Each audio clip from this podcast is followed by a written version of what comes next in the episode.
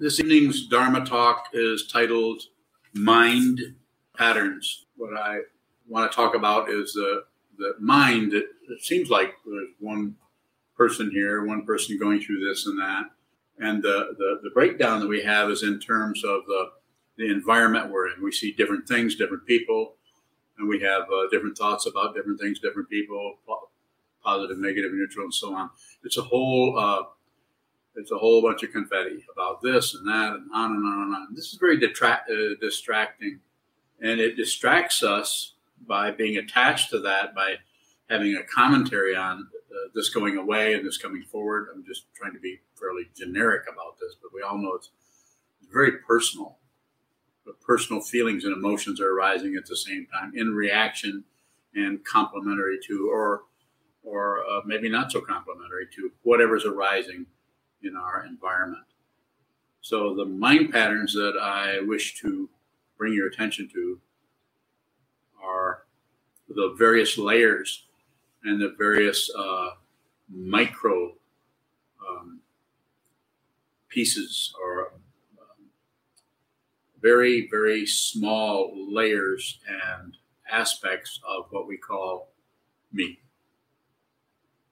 that's a very, very, I like to say it's very discontinuous. The identity is very discontinuous and it is reinforced through what passion, aggression, ignorance, grasping some, some things, rejecting it. I don't like that. And then the, the uh, uh, uh conceptual mind comes up and, and comments, explains, defines, points to, uh, and as I've said many times, the people who are extremely intelligent in this area very good at logic and reason and so on uh, have a more difficult time. They might think it's easier, uh, but a more difficult time in realizing the true nature of what what who they are and what this is fundamental. So all of the layer, layers of Trungpa Rinpoche referred to the mental uh, functioning as a, a kind of fickleness, constantly changing and fluctuating, changing and fluctuating so that there's so many parts. An example I would use would be it looks like one solid person, me, when actually, if we look close, it's actually, if we can bring it, slow it down, and look at its parts. Look at this is what I, uh, the reason that I teach uh, meditation the way I teach it, and not so much the way I was taught, is I want you to look closely at what is in motion when we first begin to look at that, uh, we might see all kinds of substitutes for what is moving. All these are the layers, various uh, layers, dimensions, um, aspects of what we say or what we refer to as me, me and my thoughts, my ideas, and so on. But if we look really closely, eventually that starts to slow down, and we begin to see it's like um, it's like looking at a saw blade, a circular saw blade. Uh, even if you listen to it, it sounds like one thing. Buzz. But if you uh, reflect on that, or if you turn it off, and when it winds down, you actually start to hear each individual blade hit. Lots of little tiny parts making up the buzzing sound.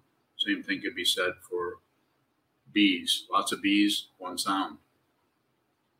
So that I, that grasping that idea or that uh, assumption that there's just me and my thoughts, those thoughts, when we if we look at them closely and we don't do anything with them, you do any if you do anything with it, the consciousness is is taken or magnetized by that and taken along on a, a journey of it's true, it's not true, it's good, it's bad, it should be, it shouldn't be, and so on and so forth. And it's in circles. And but it gives us the illusion that we're meditating. It gives, it gives us a illusion that we're, because we're starting to calm down, or any other kinds of layers of consciousnesses that tend to arise as what? Conclusions. Con- this is a conclusion. No more investigation. So it seems to be necessary to watch what moves so that over time, maybe a whole lot of time, we will eventually begin to see the incredible overlapping. It's just an astonishing array of tiny, tiny, I'm just saying that, I don't know how else to describe it, little tiny bits of a little bit of hearing, a little bit of smelling, a little bit of tasting, a little bit of thinking, a little thought, another little thought over the top of this one, overlapping, underlapping. We, we have a we have a, traditionally I think it's a sixtieth of a second. I don't know where they came up with that at. I can see somebody saying, "Let's see, it looks like about sixty of, of those in that second. But it's just a way of saying it's very, very much about particles that make up an apparent thing or whole. When you say I, there is a, an incredible amount of uh, production happening in terms of thought patterns that substantiate, reify, and validate that. When the ego mind begins to see the incredible spaciousness in which these, which these tiny parts occur, it starts to freak out. And it will start to invent things in order to uh, keep that uh, continuity of me and my stuff, my world, on and on, go on and on and on. Sometimes called opinions, ideas, and we do it. We smooth it over. We cement it with emotion. I, I don't. It's uh, terrible. It's just terrible. And I'm not trying to make light of your emotions. It's painful to have any kind of anxiety or pain or discomfort or be afraid of the unknown and so on. Of course it is. But I'll say I'll not only say but, I'll say and. Is that helpful? But and layers, layers. There's just two of them. This does not take away from its reality. It's like a mosaic. We, we see the parts and we see it all at once. But if we begin, and if we begin to see, just get little flashes of the tiny increments that make up any given opinion, idea, thought stream, conclusion, exclusion, reification, validation, analysis, any kind of whirlpool we want to step into. All of those things are in motion the mind stream is in motion. And what I'm recommending, what I recommend over and over is sit down, hold everything still that you can without being uh, too macho about it. And just watch what continues to crank up because that is the mind stream that you possibly have been shutting down on for years. Seems to be lots of layers, of lots of overlaps on that. That and I can talk about this and explain it, or use the, the metaphor of the saw blade with all the little teeth, or the bees, or any group of things that looks like one situation. But there are parts, there are little tiny parts, and there's a constant uh, lack of any kind of positionality. So we get our, our fixation through grasping. We grasp at it, and that makes all those little pieces that are flying around this way and that way look like something, look like an idea, look like a conclusion. And it's not that that wouldn't work in in our relative world for a while. So, what the idea about the talk is to get you to see that anything you see is one thing, whether it's your a feeling about something, a resentment you have, that is a solidification of lots of very, very tiny particles uh, or energy of thoughts. And to begin to witness that is for the for our self-centered mind can be threatening, especially if we don't have a teaching like the Buddha's Dharma that says everything is dependently arisen. There's no one solid thing all by itself anywhere. And so the idea is when you look at a conclusion about something or an, an emotion that you have that seems so solid and so believable and so real, that is reinforcing the sense of someone who feels like that. So we're not saying get rid of the feeling. We're saying look at the feeling so that eventually, when the time comes, and it may be in a week, maybe in 10 years, when the time comes when you actually begin to see that there's no, there's no one there, you'll be ready. You, if you see that before it's time, uh, you'll cover it up because frightening. And the, the, the fear may not go away, but the one who's afraid is unreal. So therefore, I quite often use the example of a horror movie. It's you're afraid of it, you can't watch it, but you know it's unreal, but it's still scary. It's, it's a it's a it's an example that works to some extent, but won't completely match up to the realization of not two, not two, not real, not unreal, not alive. What's that other one? Oh, dead. Not two. It's a, to the self-centered mind, to the ego mind. This is a this is a very difficult thing to contemplate if you're actually contemplating it. And I don't know if you can actually contemplate it until you first look at the nature of your mind and see that it is completely layered with all kinds of uh, Rinpoche, Rinpoche's word was fickleness. It's just it's this and this and this, and it goes this way, and and we get so uh, disturbed by that uh, insecurity that we begin to cram things together. We take this uh, 450 billion particles and go, mm, it's that. It seems to be about seeing that what looks like someone or something or some identity is made up of lots of tiny things. We call it energy, consciousness. And it continues to, because of these parts, when we first look at this, it looks like things are separate. But eventually, and eventually, we begin to see the space uh, that is between events or between objects, between thoughts.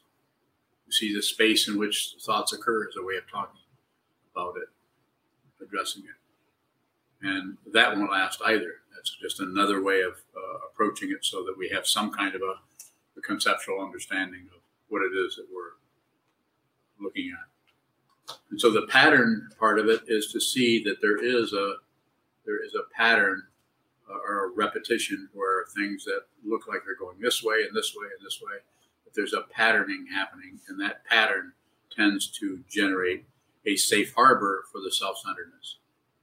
But here we are again. We wake up the next morning. Here we are. Even though we've been in a, in a dream world where our personal identity probably vanished, and we might, might have become a, uh, another person, another identity. It might have become a, an identity that we had three years ago or 30 years ago. Or, or just there's just so many ways that that can show up. So it is about seeing, about observing that and seeing what is fundamentally true uh, for yourself, for ourselves. Question, question on YouTube from Mary. Mary. Do we need to actively search for the tiny parts in a solid emotion Good question. Somewhat. Yeah, and I wouldn't say make a project out of it necessarily, but somewhat. If you uh, even post meditation or a- after you get up off the cushion, if you're having emotions about something, uh, you you can, especially if you have a strong meditation practice where the the awareness of what is moving is uh, is just the movement itself is is stronger or as strong as what it is the in, imputation of what it is. The feeling, it's a negative feeling. It means this. It's because of that. If they hadn't done this, this wouldn't be happening. All those little particles, and I just named three or four of them, and there's there are countless particles to that emotion. So um, I, I, would say that if, since you asked that question, I say you probably could do this, but make sure that the, there's a strong awareness practice before you go into some kind of contemplation. I mean, that's not Mary over there. identities. Sorry, Mary, I didn't mean to ignore uh, your. Is that her? yes. Geez, I'm going. What is a pattern if nothing repeats itself? It just looks looks like it's repeating itself. Can something be a pattern and not repeat? What do you think? So the the overlapping part is is the part that makes it look like something has some kind of continuity to it that we should somehow give it, you know, stamp our approval. Yes, this is real. This is happening. What's the overlapping part? Uh, it, well, one of the ways of looking at it is when the when the sense of uh, hearing overlaps a sense of seeing. There's a there's a tiny little seeing uh, visual consciousness, and then there's a little, uh, a tiny aspect of hearing that overlaps, and then there's countless more on top of that with all the sense, sense fields, including the mind. So we're getting kind of reinforcing some kind of overall situation where actually it's patterning of it. It looks like something, somebody is having this, but if you look closely, it's, it's like a saw blade, or it's like a bee's nest, or anything else that has lots of parts that just tends to like a mosaic. Looks like one thing, but it's made up of. Um, it's made like uh, someone who who uh, crochets or knits. A lot, a lot of little things all put together make a blanket. But if you look at it, but it's lots of little movements, like sewing the rakusu, like sewing a robe, lots of little tiny stitches. Refuge in the Buddha, refuge in the Dharma, refuge in the Sangha, over and over and over and over again. What are the parts of thought? What are the parts of thought? Um, it's uh, you know you can't go in and actually find oh this is this is a part of thought here. So we're not we're, we're just saying that the, the very nature of thought itself is uh, is you can't you can't find it you can't you can't even prove you have thoughts. It's a it's a, an actual it's a dimension. This is a uh, this dimension here, the, this physical dimension, has its rules and laws. Uh, but in, uh, in, that, in that area, the, the whole idea of pa- uh, past and future uh, is, is invented. We invent that situation so that it matches up more clear, more closely with what this seems like here in the physical uh, realm of things that show up and then they decay. Yeah that they watch the movement of the planets for a while to make a notation that there was such a thing as a past and a future, and then we got addicted to it. But there was a time when that there wasn't anything but this. There wasn't any something coming and going other than people's wrinkles showing slowly showing up. So the little, so the little tiny parts would be, uh, I would say, go look at that. It'd be your your um, seeing of that as the important thing rather than to come rather than have some kind of a concept about it that explains the parts to you. I'm already saying that to some extent, saying what looks like one thing is made up of countless, countless levels and particles and overlapping. And, and you can't find a continuity anywhere. And this is why the this is why I can just uh, uh, you think you're somebody you think you're Nishi-kai. But I can I can uh, destroy that. And if you're really confident who you are, no matter what I would say or do, I'm not saying you wouldn't feel it, it wouldn't destroy you. And I'm not saying I could have some kind of power. I'm just saying that the tendency to want to keep an identity together is, is very, very fragile and tenuous and, and fickle. This is why some people are extremely uh, tied into their fundamentalism, their beliefs and who they are and what they're doing and what's right and what's wrong. We have a whole we have a whole nation, world full of mostly people who are doing that, tightening down on their beliefs and their ideas so they can protect the fickleness and the, the insubstantiality of uh, being a living being. As we know, in our situation, it's not nihilism to say death comes without warning. It's just true we're not going to ignore that. More? It's good. Uh, when you're bowing, um, Bob Holman asks, what did Rinpoche call all the little bits? Fickalons? I don't recall, but he probably called them something. But he just he was just talking about the, the discontinuity uh, that we continually uh, through our through our ego mind, ego egoism. I think is how he referred to it. Our egoism. We continually gather these together and uh, keep packing snowballs with it. Trying to this is this is it. This is what it is, even though it's made of countless little crystals. This this, and so his activity was. a teaching was to try to point that out to people, try to help people see that. Anything, anytime you see one thing, It's not one thing. There's parts. There's there's uh, what is it? Uh, even in um, physics, and I know nothing about that other than uh, rumors. Uh, is uh, there, I understand there's there's difficulty down at the the smaller and smaller areas where things are starting to change into what another dimension, which you already have access to the other dimension right now, but not physically. So they're trying to do it physically. They want to get down there and say, what, what is these little tiny things that uh, Nishikai was asking about? Oh, one's a particle and the other's a wave. What? Uh, how is that helpful? It's helpful in helping you to know you're not going to be able to find out what this is it is em- empty of your imputations about it, your belief about it. It's empty of that. It transcends this world while it's while it, it still sits here and the fan runs and uh, Unyo's uh, pencil or pen runs across the page, and uh, Chisho scratches his uh, red shirt. Things are just occurring and occurring and dropping away and occurring. And. The same thing that's happening in this room with our the movement of my hands or your thought patterns are not different from each other. They are also, need I say, not the same. That's that's the the uh, that's the difficulty when we start working with just consciousness. When we have a spiritual path that is about going into consciousness, not going in and reinforcing some kind of belief in something. So this is what's true. Believe in this. Worship this. Uh, you'll get all the everything you wish for.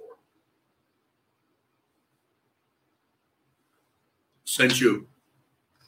Do we need to know who we are relatively to see that that's not? Again, a little louder. Put your mask down so I can hear you. Do we need to know who we are relatively to to see that that's not what we? We need to look at the what we assume is a relative understanding. So look a little bit at our self-centeredness, at our narcissism, and see that we're kind of full of ourselves on some level. And it could be full of ourselves from the point of being uh, uh, seeing that we're really attached to certain beliefs or ideas about ourselves or about the nature of everything or about the nature of others. That's a good one. So easy to see the confusion of others, not being able to see our own. Notice that? You're a therapist. I'm sure you've noticed that. So to some extent, we need to look at what we, who we think we are. We need to look at that and see that there's something very fishy about that because it is made up of parts. And we, we tend to gather other parts from what somebody else thinks, what we think about what somebody else thinks that we think, and it just it just uh, expands from there into all kinds of of uh, very undependable parts, undependable from the point of view of does, does this mean something? Is this is this real? Is this unreal? What is this fundamentally? Juju. If we begin to see a pattern of a certain situation triggering a certain emotional response, if we keep looking at that, will we see what it is that's actually triggering us? So Junju is asking if we can actually, if we continue to look at a certain pattern that's creating a certain kind of emotional response, she's asking if that will relieve the situation. Is that what you're asking? That and will we actually get to see specifically what is triggering us?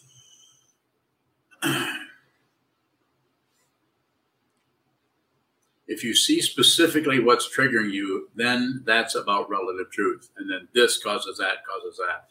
The issue with that is we tend to limit ourselves to this causes that. And that's called blame. And that's why our society is full of situations where some people get credit, some people get the blame, some people get elevated to high positions, some people get thrown in jail. Cause and effect, cause and effect. We buy into that structure on its on its very primitive level rather than seeing deeply into that, that everything is dependently arisen. And so if you were to continue in the, looking at the pattern, eventually the idea is no guarantee of anything. But the idea is that you would eventually see that anything that looks like one thing is dependent on all those other. You can't have a saw without lots of blades. A circular saw. You can't have a bee without lots of other bees. You, you, so you're not going to have that one situation that is showing up as your particular emotional dynamic that is being triggered by uh, some kind of a uh, some kind of a trigger. So if you look into that, the idea is to not so much see what caused that. That might show up, but you might already have an idea what's causing it or what you think is causing it. So you might see that what is causing it is uh, uh, is is uh, you can't find the, the first source for anything. Very nature of the source is something that is a relative statement about something that is uh, complicated. You could say the source of the Amazon uh, are all the tributary streams, but then where do the tributary streams come from? Uh, complicate. Go ahead. How does that situation lose its fuel if we don't see the trigger? You may see the triggers, you may not. So that may be part of it, it may not, because even that is dependently risen. Just like your question is, my response is dependently risen. So you may see the triggers, you may not, but what you, the idea is if you look deeply enough, you begin to see that there is no solid being. There's no, uh, here's a, an old guy sitting in a chair with a purple robe on in a, in a, in a, a room that we call a zendo, in a building we call a monastery with uh, vocal cords and uh, talking to each other as uh, human beings. It's dependently arisen. We, we tie down onto some things because we get the support of the physical world. This is a hand, but it's still made up of parts. You can't have a, you can't, I sometimes say you can't take part of it. You can't take this finger in the other room. You could do it, but you, you no longer have a hand. So it, it, I'm not trying to be uh, silly or ridiculous, but the, to go back to the question you're asking, I would say that you would see the idea there is that you would see that everything, what the Buddha taught, that, that no, there's no solid, there's no identity comes from one side on its own. It's dependent on all the other situations. Every raindrop, every every saw blade, every bumblebee, every every homeless person is, is not separate from anything else anywhere. And to see that is also to see that your own emotional dynamics that are rising are dependent. There might be one cause somewhere, and, it might be possible to address that cause and remove it, uh, take it away. That's we're not we're not getting rid of ultimate or relative truth, but we're seeing that the combination of relative truth and a shutting down on the fundamental nature of the absolute or the foundation on which everything is, is lies, then, then you're always trying to correct relative truth. It's not that you can't. It's not that if you have, it's not that you can't have a, a open heart surgery, which I had seven or eight years ago. And you know, I'm still be, I'm still here because of that. So that's working with relative truth. We're not saying that we're not doing away with that. We're just saying that as far as it comes, when it comes to consciousness and emotion, and not just physical pain, but also mental pain and anguish uh, in terms of the, the mind stream and so on, that sometimes that shows up and you can't find a cause. Uh, if you look around, you can you can blame somebody. That's one of the ways we get rid of our discomfort is blame somebody or blame something. And sometimes, relatively speaking, because we're in this situation, because of dependent origination, you can find one tributary that leads to that particular croaking frog, just making that noise. So you, you can find that. And because we can find those parts, we tend to find that and then assume that everything is is uh, dependently arisen from the point of uh, praise and blame, or success and failure, or right and wrong, or life and death. Very easy to buy into relative truth. Relative truth, the mundane path has outcomes. Uh, there are people, know, who um, the person that comes to mind is uh, it's not just limited to him. Someone like uh, Tony Robbins, who has a very highly polished, mundane path that basically helps people on, on different levels, but it's not a spiritual path. At least doesn't look like it. I mean, uh, if I talked to Tony, uh, Tony Robbins, he probably would show me how it actually is a spiritual path. And then I'd say, okay, I stand corrected. It's a spiritual path. I, I would I would uh, not to to let him have his uh, statement would not be losing um, because there isn't you can't really lose. There's no self. What gets triggered and seems to have a similar response. The, the the illusion of a self. The illusion of a self. Uh, what happens is that causes and conditions operate on lots of different levels. All this uh, fickleness that being talked about. It, it's, there's so much happening in that area that, uh, that and, and part of that is the illusion that there's someone who's having that experience.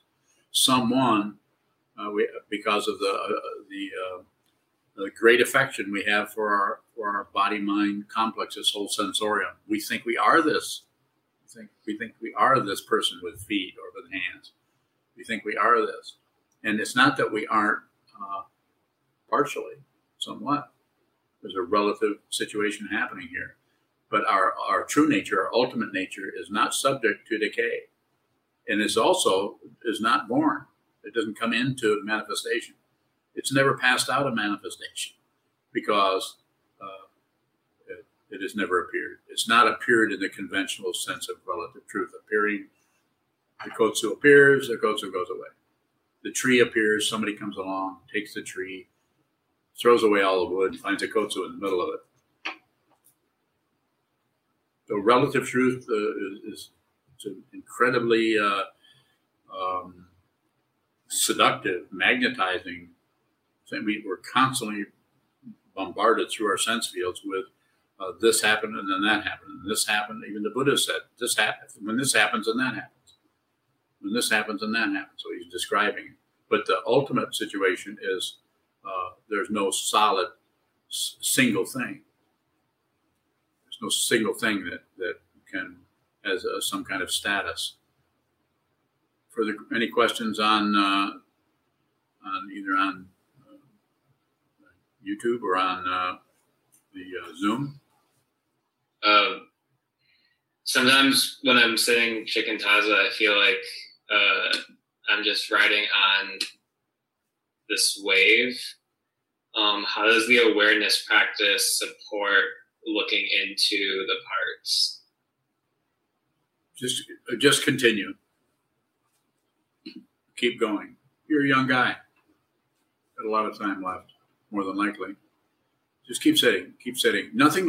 Anytime you do whatever's arising, maybe this will help you. Anything that's arising, like if you and, and if you uh, attach any kind of identity to it or interpretation, like I feel like I'm riding on a continuous wave, that's going to continue to go on for a while because it is called fixation. It's a highly stylized form of it, but it's fixation.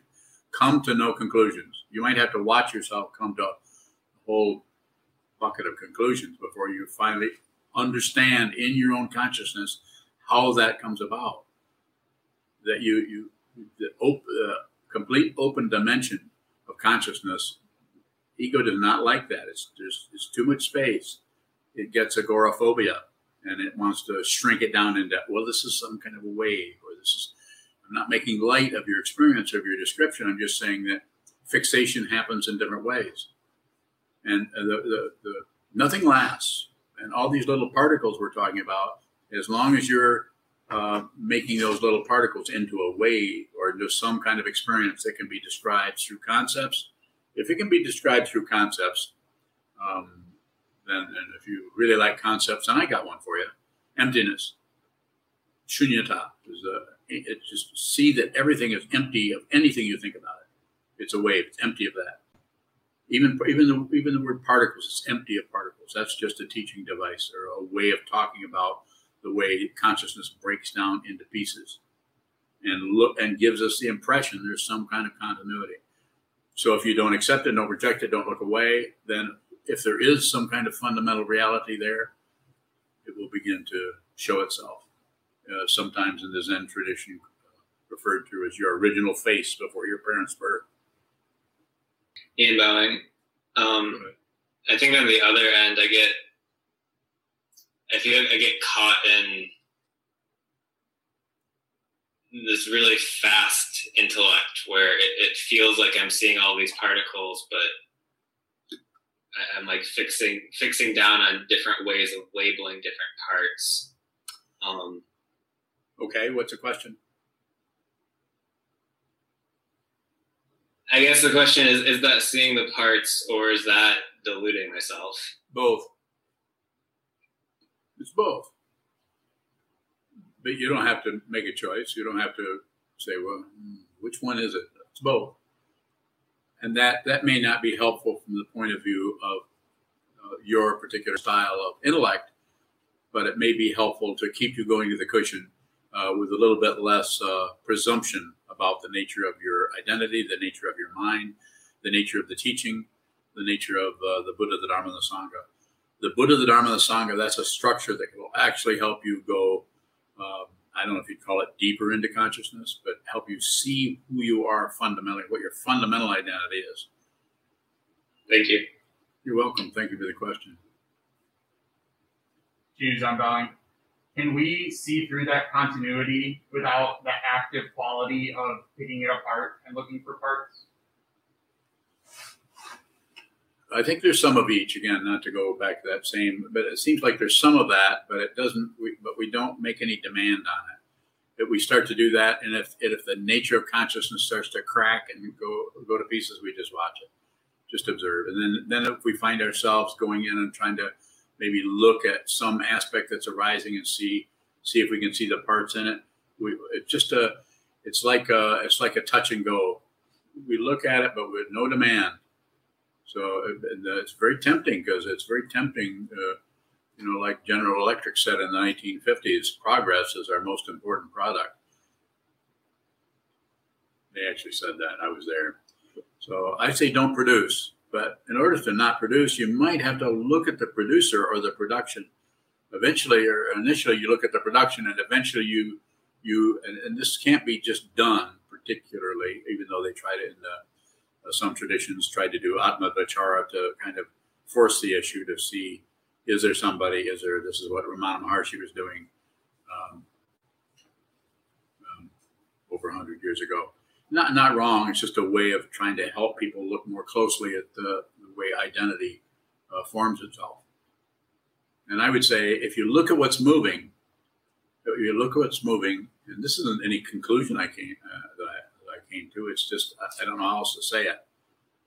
Uh, if you look at what's moving, it seems over here, it seems that if you watch what's moving, eventually the watching what's moving in terms of birds outside the window, footsteps down the hallway, uh, your butt itching while you're sitting on the cushion, um, your thoughts coming and going about wonder when I'm when the block sitting is going to be over. Just watch what's moving without interfering with it without agreeing with it, without disagreeing with it. Eventually, it, what see, what happens is eventually you start to flash without even trying to do it. You start to flash on the the the, the mistaken identity that you don't know is you just you just assume it's true. I talk to people every day that think they are real. They actually think, and, and the way they validate it is because this is my feeling. I'm the one who's having this feeling that feeling is uh, Rangjung, self existing. It has no production. Has no production. It's called dependent origination. Paratantra is the technical word for it, if you need it. But I, I learned what the word paratantra uh, after I uh, after I understood what it was then I said, oh, there's a word for that. Didn't you? Question from Shoshi. How do we know we are seeing a mind pattern? Uh, if it looks solid, uh, then just keep looking at the solidity of it. Look at the if it if you don't see that it's a pattern, then look at the solidity of it without pushing it away to try to find the pattern, without bringing it towards you with some kind of uh, um, analysis or or uh, interrogation and and don't turn away from it or shut down to distract yourself from it just look at that if you look at what arises and do nothing with it it can't last because just the nature of impermanence anything that shows up as something is going away or is going to dis- disintegrate or go away or morph into something else because it's the nature of this situation we find ourselves in. so I would say just observe, just observe it and see that may not be comfortable, but you can do it. Mark Bowing, Yes, Mark. uh, could you talk, say something about fear? Um, Yes. Is that is that a way to avoid? Yes. And, The, uh, do you have a special thing that you like to do, or you you recommend about say- it when it's pointless? if it's scary, I'd run away. and, and I'm not exactly kidding. I'm just saying if it's really scary, stop sitting if that's where it's arising, or if there's something that's really frightening you, uh, you can treat it as it. You can treat it in a relative way. You don't have to be this special person who's not bothered by anything, or develop some kind of a of a super uh, shield or something, or this shield of meditation, or uh, you have nothing to prove. You know, I, I'm uh, I'm afraid comes and goes all the time. I sometimes say to people, uh, you know, the the young kid that was born many many years ago here that used to show up uh, before this forum, that, that person has not gone anywhere. You don't have to get rid of anything. You don't have to be any special person. You don't have to get rid of your fear, your neurosis, your fretting. Your just see see what it is. Watch it move. Watch what it does. See what it is. Because if you try to get rid of it, then then you give it some kind of a you give it some kind of status as something that you've gotten rid of. What what does that do? That changes the status of the of the one who has gotten rid of something. And uh, that's not going to work when death comes without warning. That's not going to help you face uh, that kind of un, uncontrollable situation. Might want to work with it as it as it is, as it shows up. Uh, just comment a little bit more on fear. I would just say that the, the downside of fear is it's scary, but the upside of fear is is that helps you see your self centeredness and that helps you see that that what is unreal, your false identity, is frightened. Sometimes that that fear is uh, or that uh, paranoia uh, is is actually the way intelligence works. Further questions? Uh, Mark Bowing, uh, it's not it's not particularly in meditation. It just seems like uh, uh, so many things, negative things, are happening at once, and they all seem like a distraction. You know, to me, uh, they don't. It's hard to Yeah, I'll I, think about. it. Mark I hear, I hear you. Is there, is there a question particularly, uh, or did I miss it? Miss the question? No, I, I, I just, uh, I mean, I see fairly bad things happening in my life in the last few days, and uh, they each, they all seem like uh, they're bad. Maybe they may not even be bad, but uh, they seem to be distractions from something, uh, and it's, you know, I, I, just can't put my finger on it. But I, I hear you, and I, and I think sitting is has been a help to me actually. Well, there's, it's a, we're in a relative situation, and it's, uh, it's from the point of view of our physical existence, it is dangerous. It is, it's impermanent. It's and it, and it is uh, threatened. It just comes and goes. Sometimes it's very, very threatened, and somehow we seem to come through, and then then that backs off, and then there's another war, or there's another insane person trying to get control and money, and screwing everything up for everybody, and then it just it's just back and forth. But it's it's uh, as the Buddha said 2,500 years ago. It's samsara. It's it's passion, aggression, ignorance, constant warfare. But the thing is, we have this big ball of dirt, and it's only it's only so much you can do. You can have little skirmishes here in uh, Mesopotamia uh, or on the other side of the world. But it's, as uh, Marshall McLuhan pointed out in the uh, back in the 1950s and 60s, it's a it's a global village. mean, it's like, and it is a village now. Look at look at where people from all over the place are. We're all communicating on uh, with this technology. So it's imagine what Mr. McLuhan would have thought of this back in 1950. Actually, he saw it coming.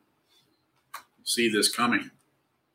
If you want to read uh, his uh, Understanding Media is a very good book. By, Thank you. Thank you. thank you. Anna Maria Bowing, Yes. you mentioned earlier that uh, patterns, the relation between patterns and the sense fields could be overlapping. Um, what what is a sense when one experiences a sense of familiarity? Um, You mean when you think you've seen that before?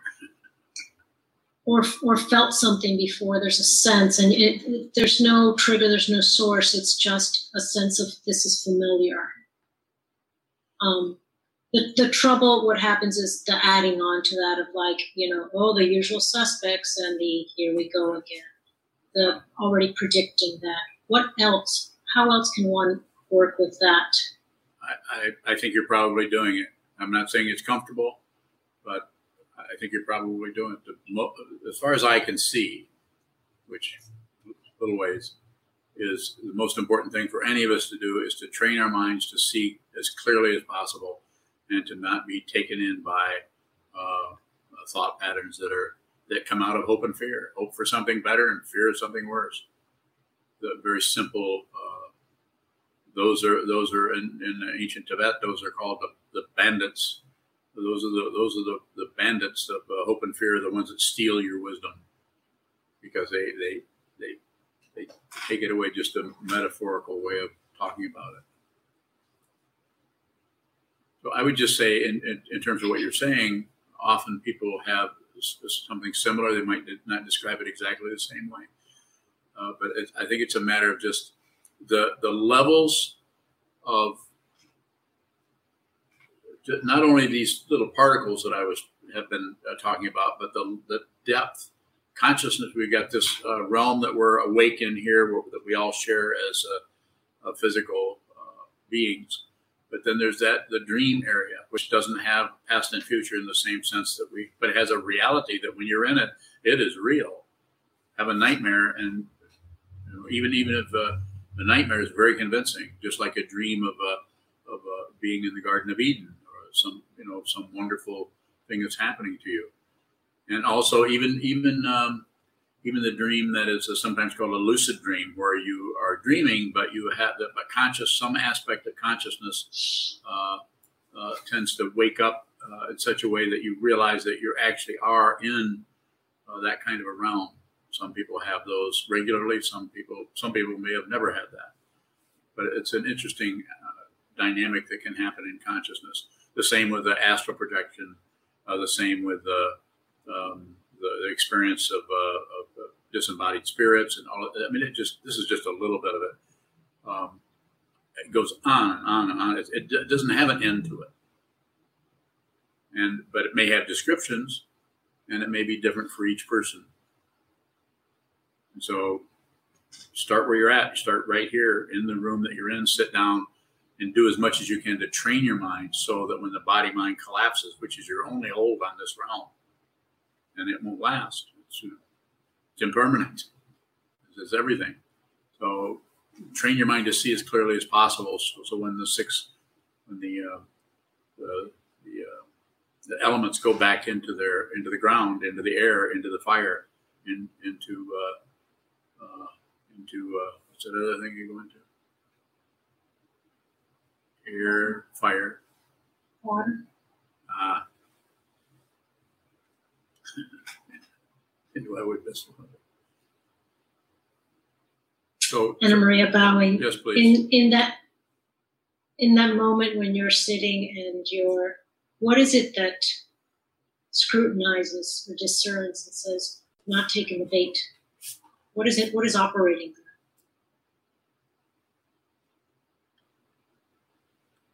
So it could be your wisdom mind, could be clarity. I'm not. I'm not going to do that. There, there's the more we look at this, more we look at who we are and what we are and what this is about for us as human beings, and with the idea of uh, the possibility of having a fundamental understanding or enlightenment, if you want to call it that, realization of your true nature, of the true nature of the world. Um, there, there, are going to be flashes of that uh, situation show show up. I would call that a prajna, uh, or as wisdom. Uh, the Sanskrit is for wisdom, and pra is a is the uh, I don't know. Chisho is what does pra? You don't know. You know. I don't know. I got to look it up. yeah. I thought, you had a, every Sanskrit word memorized. No. So it's the it is like prajna paramita is the wisdom that it's a non-dual jna or wisdom. This is the wisdom that actually sees through duality. My way of saying it. I, I don't know what the definition definition is out of the Sanskrit, but it sees through that, and then paramita is it, it's actually crossed over. So it's it's a it's a it's a form of uh, wisdom mind that is still operating in uh, in a relative situation. So it's still saying, "I'm not buying that," uh, but still, it still needs to do that. There needs to be some of that happening for us. Just like when you're sitting and you're watching your mind stream go, and, you, and it's uh, some kind of corny ideas about who you are and what you're doing and what people think of you and and what you think of what people think about what you they what you they think of you and it, you, you, ha- you, might have some prajna come up and say, uh, like you were saying, I'm, I'm, not buying that. So it might look like that. You might just uh, beginning to see through uh, the veil of, uh, of uh, uh, primitive beliefs about the nature of reality, that we are separate beings. Is one of them. That there's somehow some kind of discrete, separate operation situation where some people get to be rich and some people uh, you know, should get a job. Uh, the people who are very, very well off, it's dependently risen. We don't know how they got there. Uh, particularly, we can't, can't trace it down lifetime after lifetime. But it's a, it's a misunderstanding, a profound one to, to think that we're somehow special, wonderful beings and other people are below us. You? Another question from Shoshi. Can identifying mind patterns help in realizing the nature of ultimate reality? Yes. Good question. Yes, it can. Might have to do a lot of it. Question from Tanya. Tanya. What can I do to interact with my brother when he seems to be moved by greed? Um,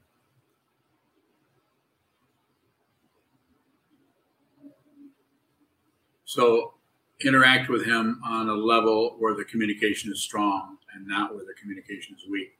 So first exercise that area where you have a uh, talk about the family, talk about those areas and work on that area, and don't meddle with what you're with him in terms of what you're saying, where he is greedy. That's that's really that's none of your business. Might look like your business because he's your brother. Might look like your business because you see that he's greedy and you don't think you are look at what you're grasping at. You're not separate from him, nor are you the same. I don't know why I'm looking at you. You asked me the question. But where is Tanya? She in, inside the computer? So, Tanya, meet your brother where he's at, whatever he's talking about, whatever he's interested in, even if it's money. Uh, you could you could slowly, if it's greed, uh, you could talk to him uh, in, in an area that is not actually being critical of what he's doing, but is uh, being uh, curious about what he's doing. You'd be curious about that. But I wouldn't do it uh, in a way where you're trying to get this, excuse me, you're trying to control him or get him to see how greedy he is. This is, this is his business. He may, his karma may be such that he just needs to do this. I sometimes say, and I'll say it now, and this this might bring up a lot more questions, but I, it's I mean it. You may have to kill somebody. This is why the the first grave precept says, uh, "Do not kill," but it doesn't say, uh, "Do not kill." It says, "Do not kill." that means you, you may. Why would it say that? If we knew that you didn't have to kill, you may have to kill something. You're going to kill something if you're going to continue to live. There's no way you can live without killing something. It's our mind that judges and says some things are okay to kill just because they're plants, or some things are okay to kill just because they're animals. But you can't kill other things. I mean, it's just a, it's a very interesting area to bring your awareness to, rather than just operate on this uh, socialization that we're all uh, hammered with all the time. Those, as my teacher, uh, Kobun Chino Roshi said, you observe the precepts. You don't take them. You don't just obey them. You observe them. Much more challenging than just uh, some kind of commandments where you can be treated like a child.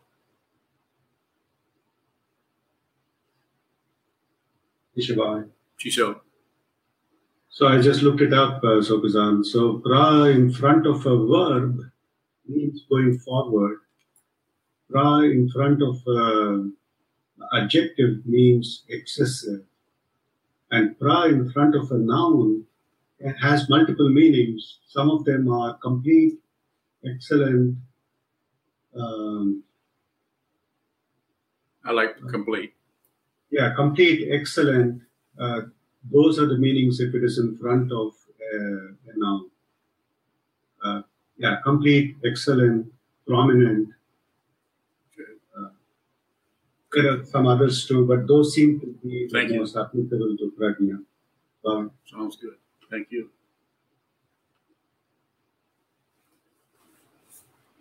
Further question? From Shoshi. His last question was Can identifying mind patterns help in realizing the nature of ultimate reality? You said yes. His next question is How does it help? You you can see that there there is no solid thing. You actually realize dependent origination, pratitya samutpada. You actually realize it, not as a concept about this, but you you see it. You see everywhere you look. You don't see anything else. The elseness is gone. And how do you see that? By noticing the relativity that keeps coming in your face as an illusion, over and over and over, over and over and over. And then what? Over and over and over. Watch, what moves. Sit down, hold still, watch what moves. Do that, Shoshi. Do it the rest of your life. Find, make time to do that. Find out who you are. So there's no doubt. If you have a doubt, if you ever have your emotions go up and down, and you think there's somebody that's having the emotion, it's going to be a problem. When you see there isn't anyone, you're not going to care whether emotions go up or down. You're not going to care if you feel great. You're not going to care if you feel like crap. You are no longer manipulated by anything because there's there isn't anyone. There's no separate beings anywhere. If you think there are, you will suffer and you'll torture those around you without even knowing it.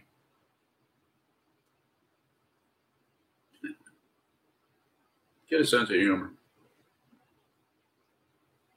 Where does that come from? The space between the apparent objects. Humor is just space. That's why a really good uh, sit down comic uh, will wait till you're really well situated on your carpet and then snatch it out from under you. And that's called the space as you're uh, falling. That's the humor. Okay. Unyo has decided this is coming to an end. Shall we do what we do?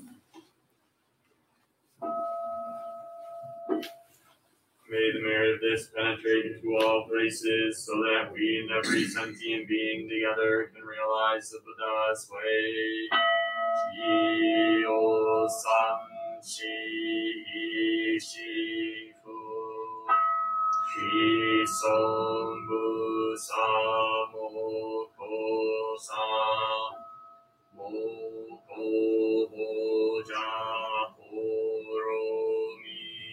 the ten directions, the three worlds, all Buddhas, all venerable ones, Bodhisattvas, Mahasattvas, the great Prajna, Paramita.